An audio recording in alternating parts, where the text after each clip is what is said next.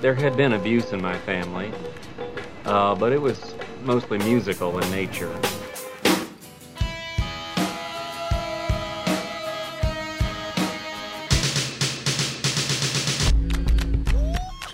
Are you ready to get your world rocked? Ready! Are you ready to get your mind blown? Do it! One, two, three, four.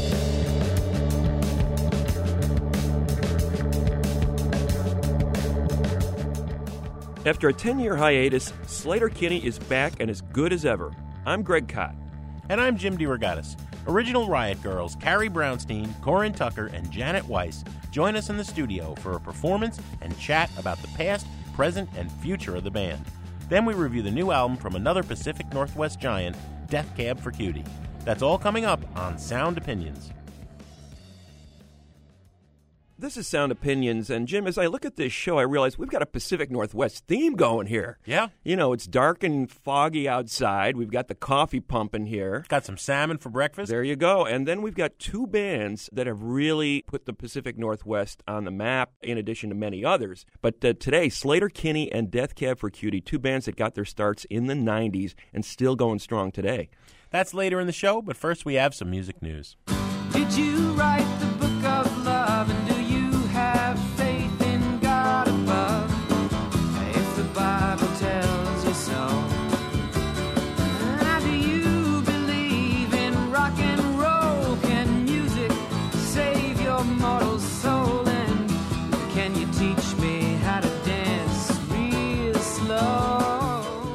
That, of course, is Don McLean with American Pie, one of those songs, Jim, I remember still parsing that song in an English class in the 70s. My English teacher was very enamored with those six verses spread over eight and a half minutes.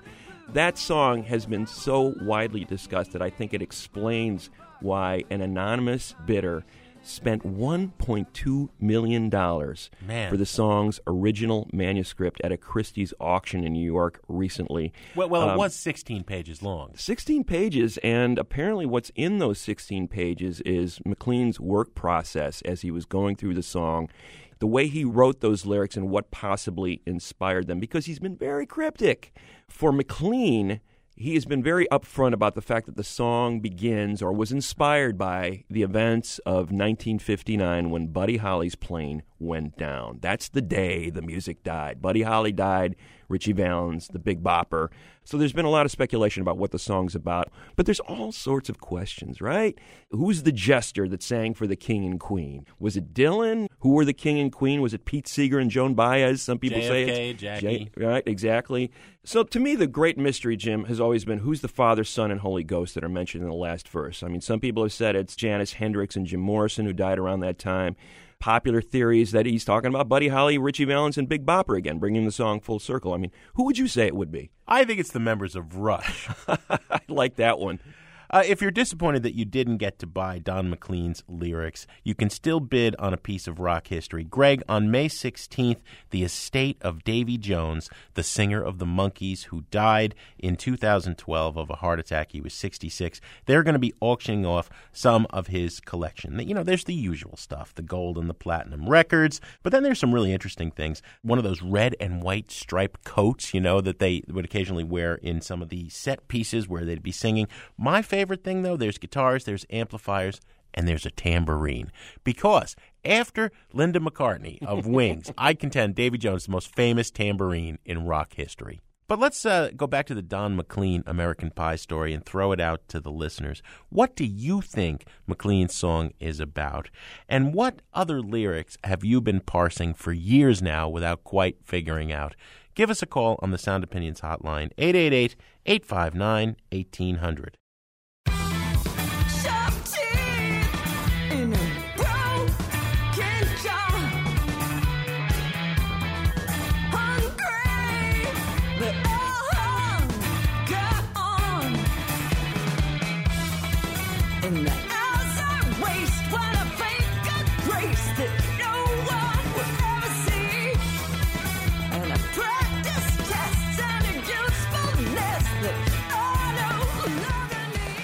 You're listening to Sound Opinions, and that's the song Fangless, a new tune by our guest this week, Sleater-Kinney.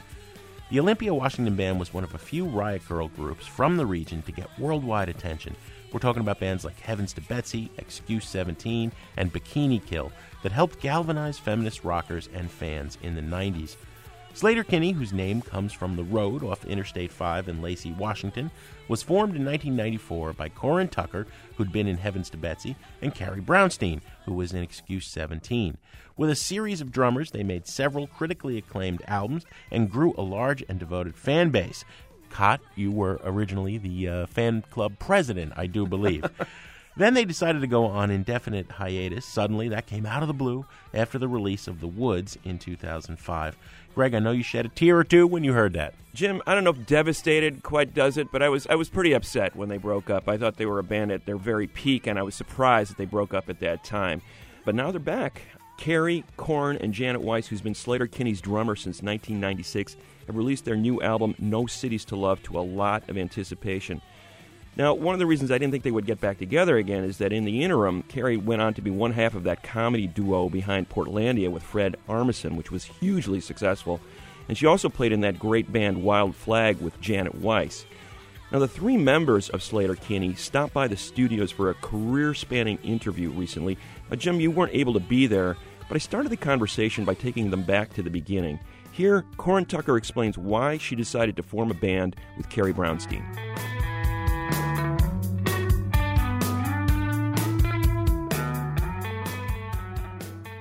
Well, I was really a fan of Carrie's guitar playing, and um, I just thought it would be fun to write with her because she was such a wicked guitar player. So we just tried it, you know, as as like an idea or a project, and it just seemed to have kind of an instant chemistry. Carrie, did it did it click right away for you? That did you see some long term potential in what you were doing with Corin at that point? I mean, I think at the time we weren't thinking about long term potential. I think in the moment it felt very exciting. We'd been fans of each other's playing. I was a huge fan of Corin's singing. I really wanted to be in a band with Corin from the first time I uh, saw Heavens to Betsy play. When you talk about uh, hearing Corin's voice, what was it about it that uh, was speaking to you? I think it had, it didn't ask for anything, it just told, and it was unapologetic. It was scary, and it said more in a, you know a single note or a series of notes than you know most people you know need a whole song to say what Corin can say, really, really briefly.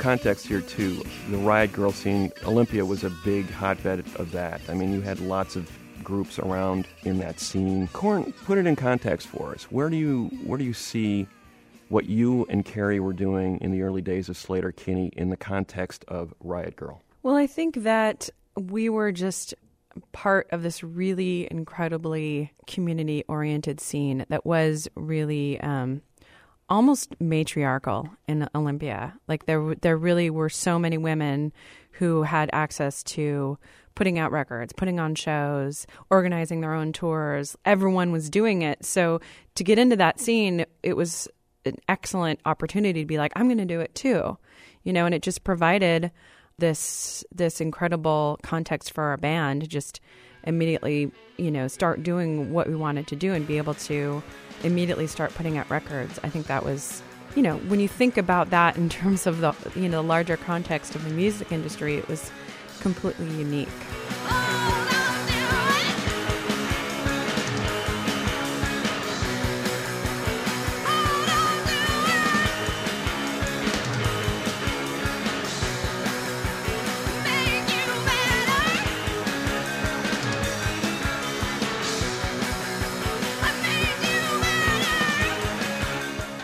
Yeah, it seemed to me too extra musical, which was great. But you know, I definitely sensed, you know, I was working and I still do work for the Chicago Tribune. It was very difficult to do media at all with these bands. We were interested in writing about them, but there was often like, "Hey, we don't want anything to do with any of you people." It was kind of like, "Just get away. We're doing our own thing here. Leave us alone." How did you see it, Corin? I mean, what, where where did you see it fitting in from that standpoint of there was a certain amount of circling the wagons going on there, and mm. you know, justifiably so, I would imagine. You know, but where did you see it from that standpoint? Well, I think that before Sleater-Kinney ever became a band, you know, the real Riot Grrrl movement had really tried to speak out about a lot of different feminist issues. And we had already had some just intensely negative experiences with mainstream media. And so we we just felt like there was like this incredible scrutiny of what we were trying to do that did feel a bit exploitative. And so, you know, that kind of explains the kind of reaction of the people who were involved with the movement of saying, like, wait a minute, you know, we're not even ready to deal with mainstream media. And the whole point of it was to be able to get out our own thoughts and our own words.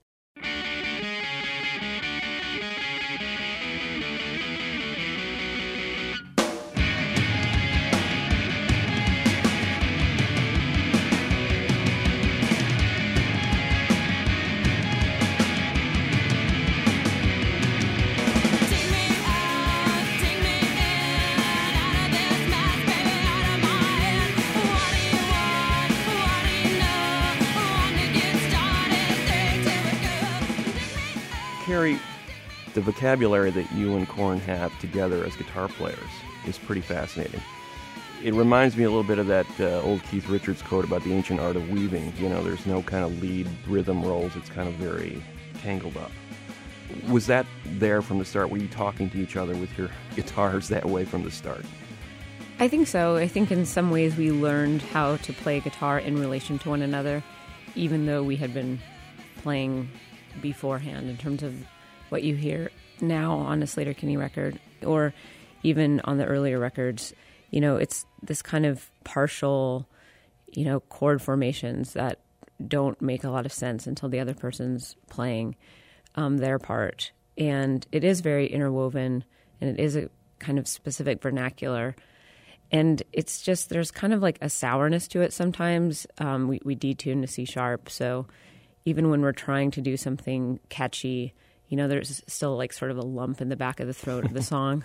right, right. Which is great. And uh, people remarked on this early on. It was like probably the oldest question you guys heard. Well, there's no bass player in the band, you know. But it seemed like almost the, the, the way you two played guitar together made that superfluous, Corin. Um, it seemed like, hey, we just don't have space for it in the mix. Yeah, I mean, I, I almost think having another person would have distracted from what we were doing in a way because we were taking up all the space that we could um, with the two guitars. We're going to return and get back on this point here. We'll bring Janet Weiss into the conversation, but we're going to hear a song first. Uh, what are you guys going to play for us? This song is called Price Tag, and it's the first song off our record, No Cities to Love.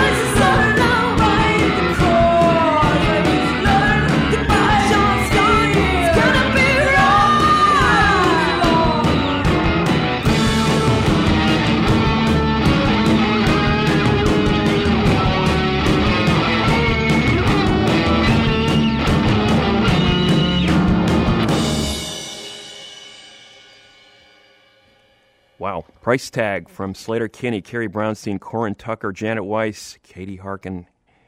We have to talk about that song.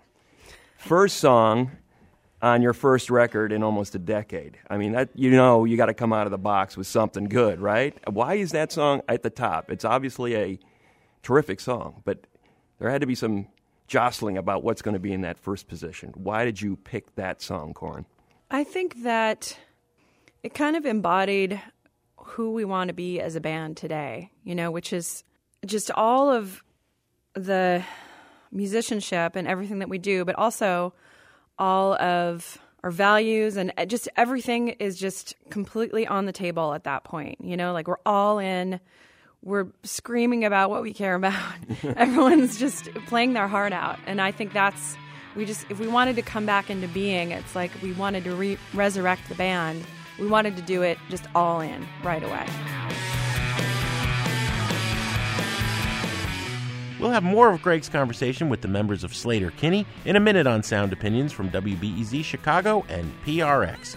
And later in the show, we'll review the latest from Death Cab for Cutie, whose leader, Ben Gibbard, is weathering some changes in his life. Stay tuned.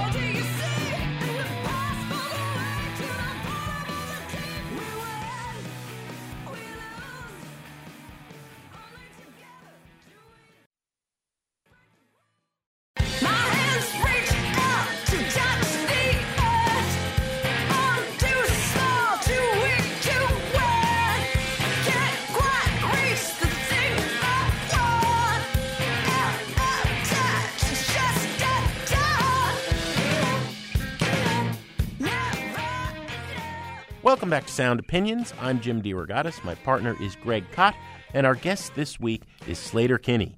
Carrie Brownstein, Corin Tucker, and Janet Weiss joined Greg in the studio to talk about this pioneering band's origin and the evolution of its sound. Greg, I know you'd agree. I say this not just because I'm a drummer, but one of the catalysts toward making Sleater-Kinney so influential was the addition of Janet Weiss on drums. We'd heard her before in Quasi and after in Wild Flag, along with Carrie Brownstein. As we return to the conversation, here's Janet talking about what made her want to join Carrie and Corin.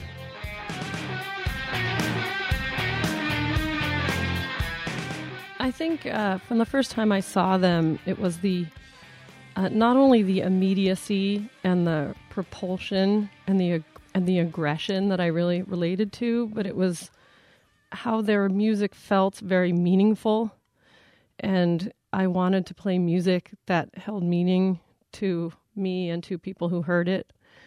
I, I wanted to pursue this as like a way to communicate with people things that I cared about and um, to hold a place in their lives that uh, made a difference to them.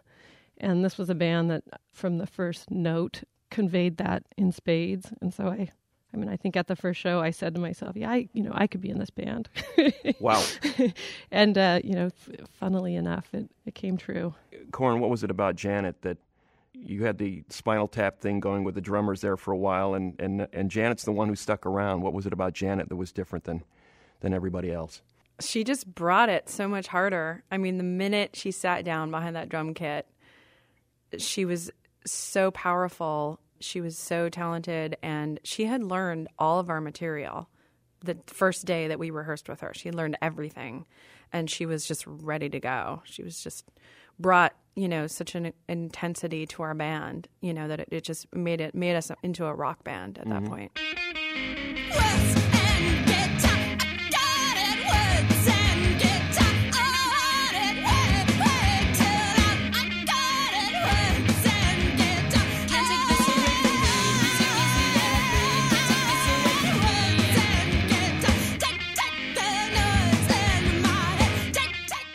So, Carrie, that Dig Me Out record, you looking back on it, and you guys had reissued a lot of your material before this reunion was official.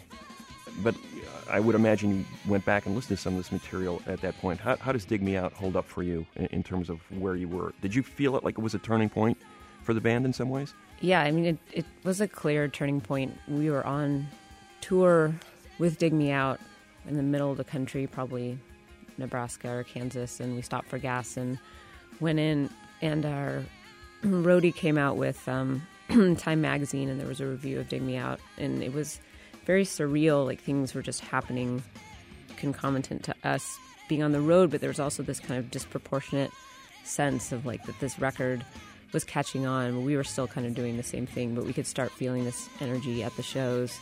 And that, you know, it definitely felt like we had tapped into something or that we had kind of created a space that other people wanted to tap into. I'm not sure which is which, but it definitely felt just like this collective push for agitation, togetherness, like forcefulness. And yeah, it was just this, it felt like a, a real wave.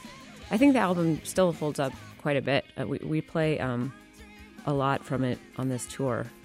And we only really picked songs that still felt meaningful to us. And there's definitely a handful on that record.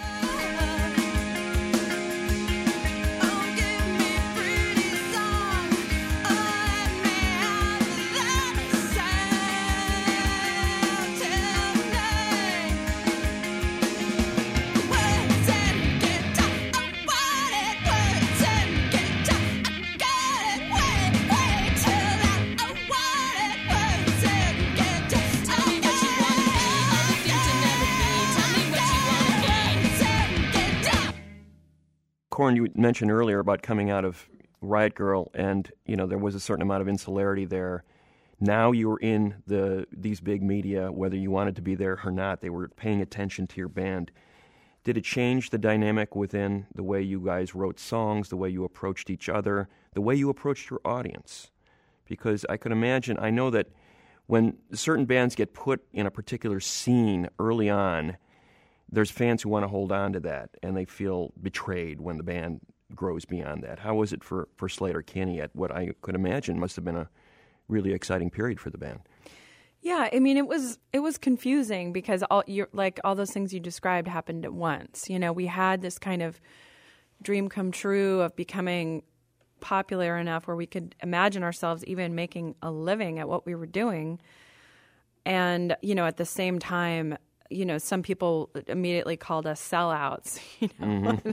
and Right. and I just think that we always the three of us had kind of a bigger picture in mind of being able to maybe open some doors with our music, you know, for other people that were like us, other women who wanted to imagine themselves doing something that maybe people hadn't seen before. I think we always had this larger goal in mind of of reaching more people, you know, by doing larger press pieces or or having larger audiences.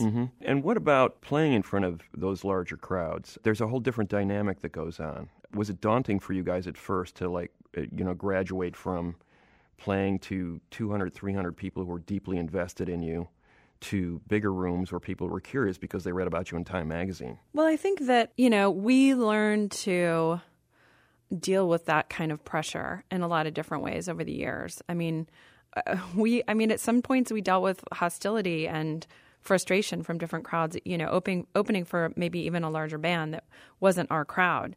We always would try and work around that to to get people's attention, to get people to notice us, to get people to to see us as something different than maybe they would judge us at first glance.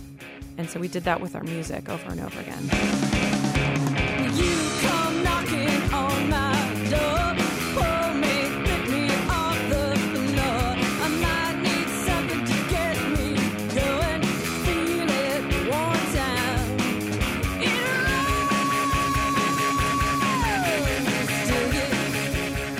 Well, it was extremely successful in a standpoint, just from a musical standpoint. And Janet, I want to ask you about this because Carrie and Corin are sort of associated with the songs because they sing them, but I know you have a big role in them too. And in terms of the variety of material, you know, I was I was going through the records the other night, and I was thinking, you know, a song like "Step Aside" was a really cool soul song. there was like a blues. What was it? Light Rail Coyote. You know, a, a great blues, and then this 11 minute track on, you know, the 2005 record. Let's call it Love. Kind of a pop thing going on in uh, Leave Me Behind. I mean, all this variety of music, very eclectic. Jumping into the band, and you know, I, I hesitate to say you were responsible for the variety alone. Obviously, it was the whole band, but it seemed like there was a big leap in the stylistic range of the material during that period of time. And how how did you sort of fit into that? I think it's just a reflection of our tastes as music listeners. I think we grew up listening to radio that was very diverse. Um, you know, me in the 70s, them in the 80s, like uh you know, you would hear Bob Dylan's Sly and the Family Stone, you know, right back to back. There were just I was exposed to so many different styles that I loved and I think that just worked its way into my playing. Sometimes on the way to practice I hear a song and I want to let's goof around with a style like that, you know? I mean, Right. um, I think step aside, I I had thought about Land of a Thousand Dances, and you know just uh, the break in that song I think is so fantastic, and ideas like that to just sort of spur on creativity for us. I think it works that way for all of us. Um, you know, hearing uh, a whole lot of love on the way to practice and thinking like, wow, you, we could have a section where it's just crazy guitar for you know three minutes, four minutes, like just hearing something on the radio. I think that takes a lot of chances was exciting to me and uh, made me feel like you don't have to stay within a particular box to reach people and i think that is ultimately our goal is to reach people and um, share our music with them so i think sort of exploring these different styles is is really uh, pushes us and is challenging for us and fun So, Janet, to follow up on that, it seems like would the songs go through different permutations? They can, yes. On this this most recent record, the songs took a little bit longer to complete. I think we we realized we needed to put together a very strong and we wanted it to be a very concise group of songs. So we really went through and cut all the fat and edited down the songs to their most pure and clean forms. Uh, we wanted them to be sort of daunting and immediate.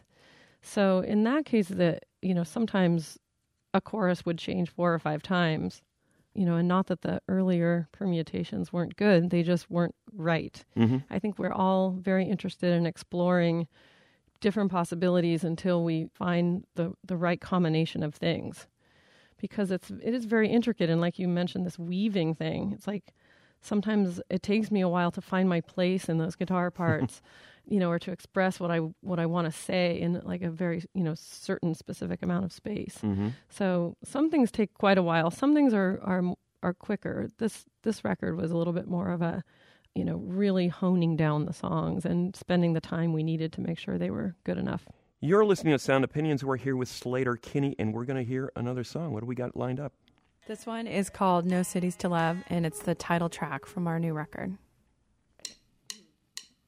There are no cities, no cities to love. There are no cities, no cities to love. It's not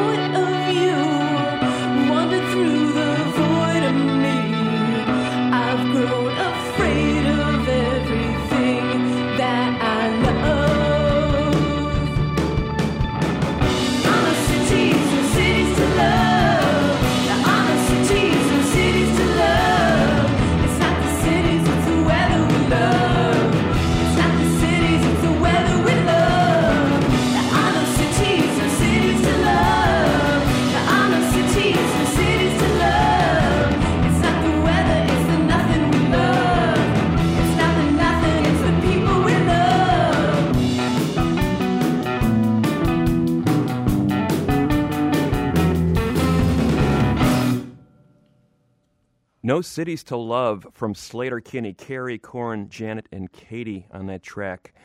Wow, that's the title track from the new album, and uh, we want to talk about that. But the road to this new record started in 2006, really. I mean, I, I still have the press release there. It wasn't even a press release, I think it was on your website.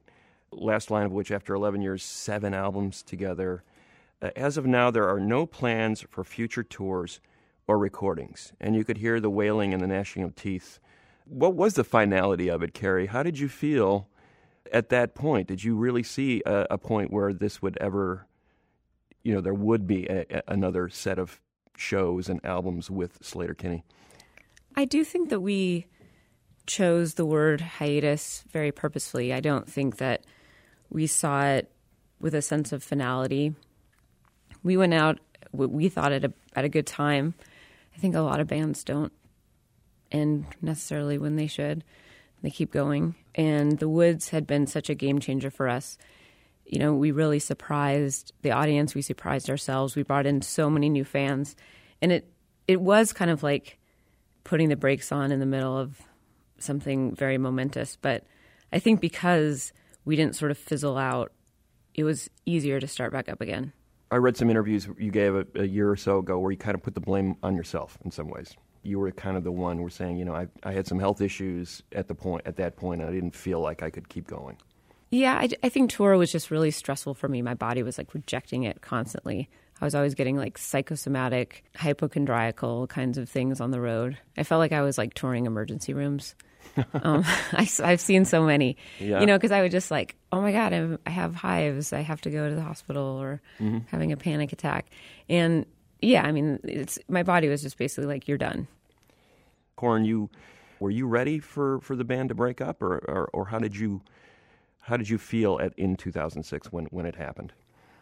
I mean, we talked about it for a while before we came to that decision. You know, it was it was a group decision where we all discussed it and felt we really felt like it was the right thing to do. It wasn't easy, but you know, it was like we really need to take a break. And you know, I I definitely wanted to have another child and really needed to be completely off the road. So, you know, there was there was more than one thing going on at the time, and uh, and I think that it was the right thing for us to do. You know, to take the hiatus. So all three of you got involved in some very interesting projects. Janet played in 300 bands. Corin, you had the family. You released a couple solo records. Carrie, you were doing some work uh, as a writer, and then uh, and then this Portlandia thing happened uh, as part of this whole equation. You were also in Wild Flag, which we a record which we loved. But so, Corin, you're you're the band member that has known Carrie the longest. Did you see a Portlandia in her future? Yes, I mean, people ask me that question and they ask if she was funny, and she was always cracking me up from day one. She she had some silly joke that she was doing. She had all these funny voices that she would do. so you know, I know that she always loved comedy, and she was really funny. Janet, how about you? Your perspective on it? Because I think Sleater-Kinney had a reputation as a, being a very serious, intense band. I think that's often the case with the most serious musicians. Uh, they're often very funny. Mm-hmm. Uh, I played with Elliott Smith as well, who was hilarious and Oh, wow. always making us laugh. Now you're blowing my mind. And people thought, oh, he's like, you know, such a downer, and we would have to disagree. But I think, I think Carrie has uh, the way she observes the world is is very unique, and the way she can write and comment on the world, obviously, in her music is is very vital and interesting, and always take kind of takes you by surprise. And I think that sort of taking you by surprise is um, part of what Portlandia does. You know, it kind of knocks you off your seat and makes you feel, you know, sort of weird and uncomfortable. Where, where's the, where's your air conditioning unit? Sir, I don't think that you're allowed to come into this store and talk about units. Every time you say the word unit or box or equipment, I feel a penis here, I feel a penis here, I feel a penis here. I am halfway to pregnant. We'll call this from now on an air conditioner or chill machine. A, chi- a chill, machine. or a Where's- chill okay, unit. Where's We can your call it a AC chill no, we unit. cannot call it a chill unit. We Did will, I say unit? We I'm will so strike sorry. the word unit from this I'm- conversation. I, it entered into my subcon. I'm so sorry. And I think that that's how our music is in a way, and it just sort of uh, translates into Portlandia as well. I Mhm. see a, a lot of her as a musician in in the show. So, Carrie, multiple streams of art going on here. Do you see any of what Portlandia, what you're doing in Portlandia, or the creative energies that you're putting into Portlandia crossing over into the way you are writing songs or approaching guitar now in Sleater-Kinney? Mm, not really. I mean, except for what Janet's talking about in, in that kind of like observational tool that I like to keep sharp. Um, and I, I guess from a collaborative perspective, I, I have learned a lot from Fred and from being in a writer's room. And um, when you're pitching ideas, you can't really be precious about them. You, you have a limited amount of time. And I think that we kind of applied some of that in the writing on this record, just being like less, you know, sort of like married to our ideas and like willing to sort of see someone else's else's opinion or have them just be like, this is not the best idea. And so in terms of like the logistics and the methodology, I think that applies, but not in terms of there's nothing really jokey about my playing, I don't think. yeah, I wouldn't say joke is the word we would use to, to apply to that. All right, new album. And I know, Janet, you were somewhat outspoken in some interviews about there's no way I'm going to do this unless it's absolutely right. Like the standards had already been set. And I'm, I know that all of you are students of music history and know that nine times out of ten, whatever you want to call it, reunion, reincarnation, resurrection, nine times out of ten, those things don't go well, especially with new material on the on the block to be compared to the previous material that you guys had done. You guys, as you mentioned, uh, The Woods was an extraordinary record in 2005. So, Janet, what was your feeling about we're putting the band back together again, man? Well, that's exactly what Corin said to me in that voice. hey, man. hey, man. Um, I mean, I think the initial concern was just to make sure we had enough time, we could make enough space for it to to be good enough. I think we all realized we were going to be under the microscope on this one, and I think we not only compare our music to our previous albums, but to all music. I think it's we want our record to stand up with all the great albums. Uh, I think we we're striving for making songs that are going to stick around for a while. And so I think we just pushed and pushed and pushed on this and really tried to do our best work, which we try every time, but Mhm. you know, sometimes more successful than other times. Um, I think the the woods was far enough behind us to where we weren't feeling any sort of you know pressure to to play one way or another in reaction to the most recent record which is often the case. You're kind of come off a record and try to go in a different direction. I think we felt almost you know like starting over in a way and we had um we had more uh, more choices and we could sort of express ourselves um, in a current and kind of natural way. So the songs that came out of us i think you know they didn't feel so much a reaction to the woods. They felt more um, you know really anchored in the moment Corin, was a degree of difficulty on making this record because, again, sort of the legacy thing. We actually interviewed Frank Black, aka Black Francis, in the show a few years ago, and at that point, the Pixies had been doing years and years of reunion shows and no new material. And he goes, you know, and he kind of was really open about it. I'm, I'm a little scared about doing something because he didn't think, you know, there's just no way we're going to live up to, you know, what we've done before. So how do you overcome that as a band? Because you, you, you obviously had something, had set a bar for yourself. I mean, I think all three of us were just we just opened the door fully before we started writing, you know? And like we all went into it ready to try anything. Like I think Carrie's the way she was talking about um, being open to each other's ideas and each other's criticism too.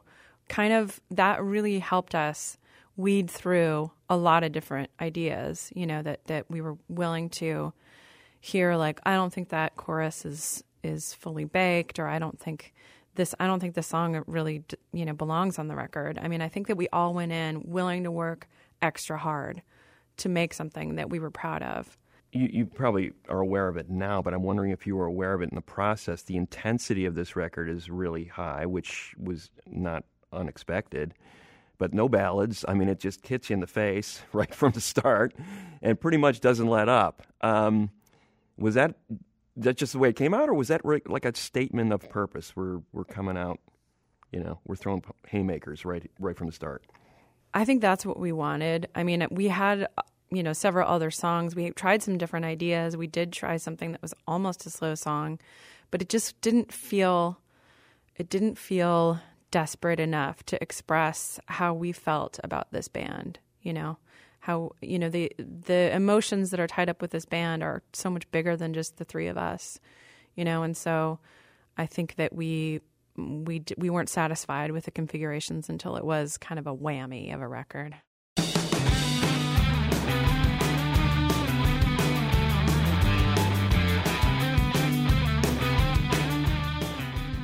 It's been a real pleasure having Sleater-Kinney in the studio today, guys. Thanks so much for coming in. Thanks for having us. Yeah, thank you. Every day I throw a little party, but if it will leave a fitting, fitting. To watch video of Sleater-Kinney's entire performance, including bonus songs not heard during the broadcast, visit soundopinions.org. And we want to hear from you. Was the new Sleater-Kinney record worth the wait? What about the live shows? And who's another band you'd like to see come back from hiatus? Call 888 859 1800. Coming up, a review of the new album from Death Cab for Cutie. That's in a minute on Sound Opinions from WBEZ Chicago and PRX.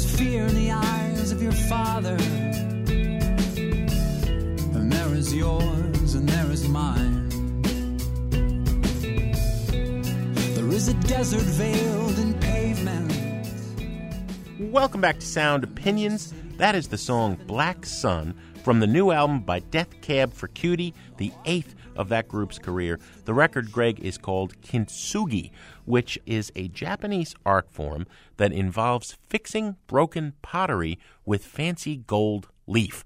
That'll make sense in a minute. First, a little background on Death Cab for Cutie. I think, along with the Decemberists and Modest Mouse, also from the Pacific Northwest, the most successful band of the post alternative era in terms of rising from the indie underground to selling out places like Madison Square Garden. No two ways about it. Originally a solo project by guitarist vocalist Ben Gibbard, formed in the Bayside college town of Bellingham, Washington, the group grew as each album came out. Eventually, Transatlanticism really put them on the map. 2003, they were Seth's favorite band on the OC, all over the soundtrack of that show. Got bigger and bigger as they progressed. They were guests on Sound Opinions in 2008 when they were touring behind Narrow Stairs, but they haven't been heard from since 2011. The last album was Codes and Keys. Members of the group have done lots of other things, in particular Gibbard, who I think you could argue is almost as well loved for his other band, the Postal Service, as he is for Death Cab for Cutie. Now Death Cab for Cutie is back. Gibbard has weathered some changes in his life. He had a three year marriage to Zooey Deschanel. There's a lot of talk about that on this album. There's also talk about him splitting with the main man in Death Cab for Cutie from the beginning, along with him, Chris Walla, who previously produced all the albums. He plays on this record, but in the middle of making it, he said he was going to be leaving the band, and for the first time, the group is working with an outside producer. Let's hear a song from the record, and we'll come back and we'll give our reviews. This is Ingenue by Death Cab for Cutie from Kintsugi on Sound Opinions.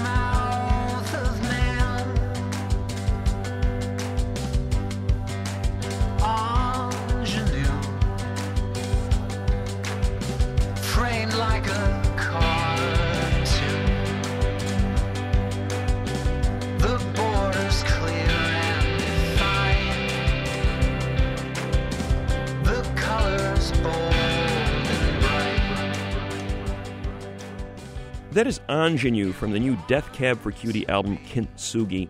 Ben Gibbard in bittersweet mode there, a little bit bitter, more bitter than sweet, I Well, would well, say. what do you think the song. ingenue is? Yes. Well, you mentioned the breakup with Zooey Deschanel, and I, I think that's the main theme in this record, without a doubt. I mean, he has been upfront about that in interviews since the record has come out, so I don't think it's any big secret that this record is basically about that relationship.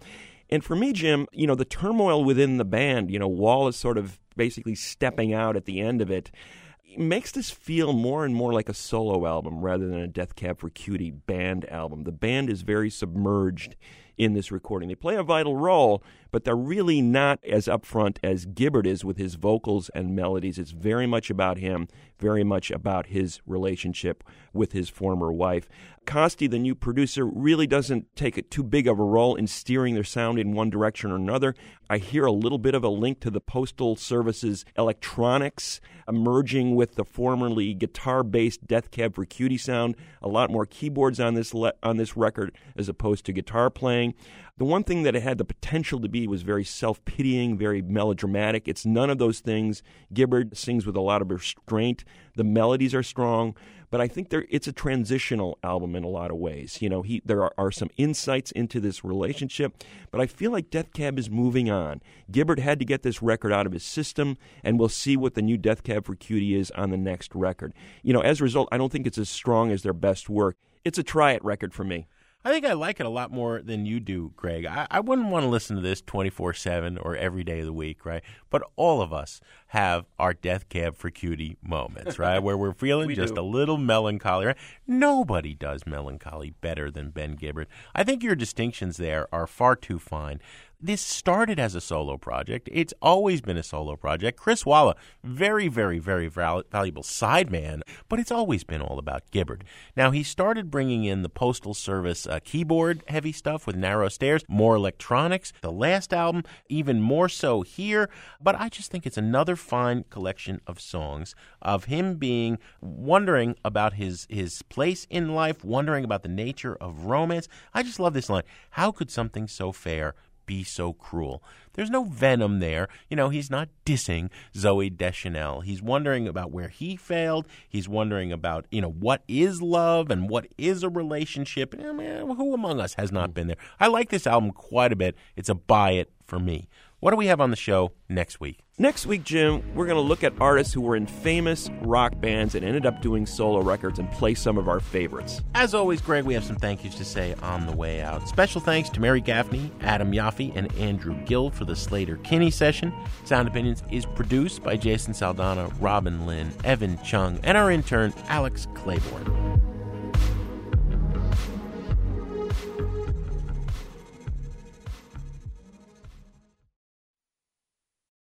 I got an anonymous phone call from someone last night. And a voice soft and low said, Listen here, friend. Your girl's going out with some other guy. And I think you should know, know. On Sound Opinions, everyone's a critic. So give us a call on our hotline, 888 859 1800. love of your life. She's making a fool of you.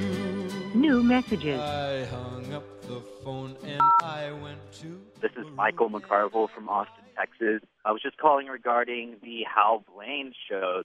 Uh, I grew up listening to a lot of the Beach Boys because of my grandpa, especially Pet Sound. So kind of broke my heart to hear that it wasn't the Beach Boys actually playing on that album at all.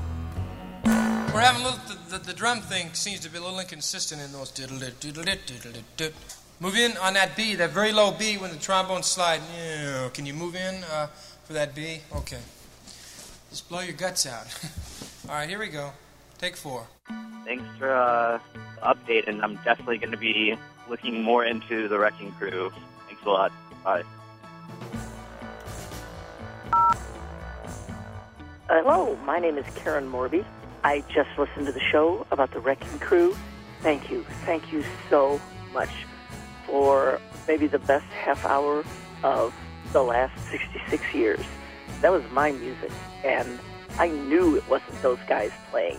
Now I know who it was. Thank you. Thank you. That was amazing. Bye.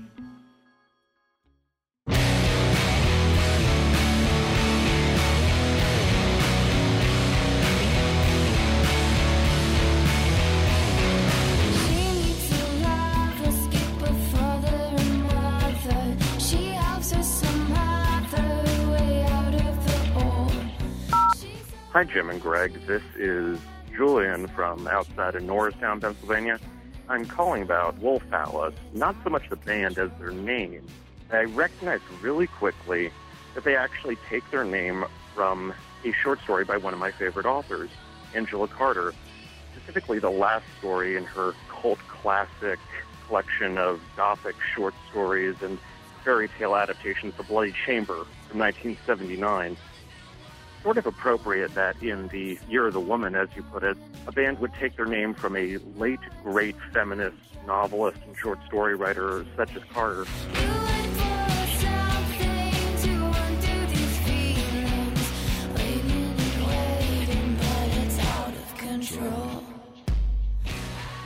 Anyway, you know, don't let the werewolves bite. Bye.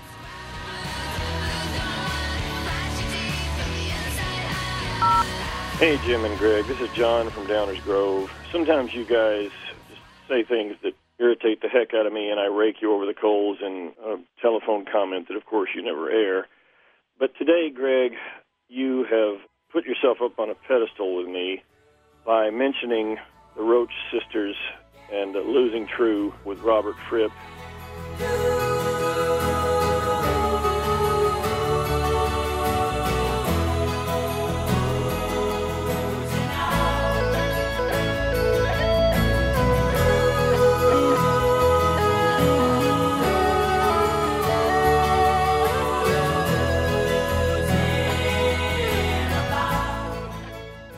Last time I listened to that song, other than listening to it today on the show, I, I, I haven't been able to listen to it without crying. It's so wonderful.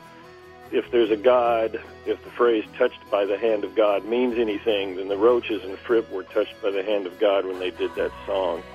Whatever your bad you know, mistakes in the past are, you certainly have redeemed yourself by uh, naming this song as one of your Desert Island jukebox selections. Bless you. Keep up the good work. Thanks.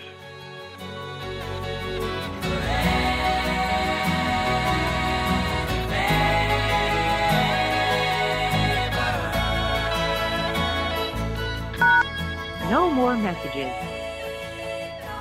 To give us your opinions on Sound Opinions, call our hotline, 888 859 1800. We'll be back next week with more Sound Opinions, produced by WBEZ Chicago and distributed by PRX.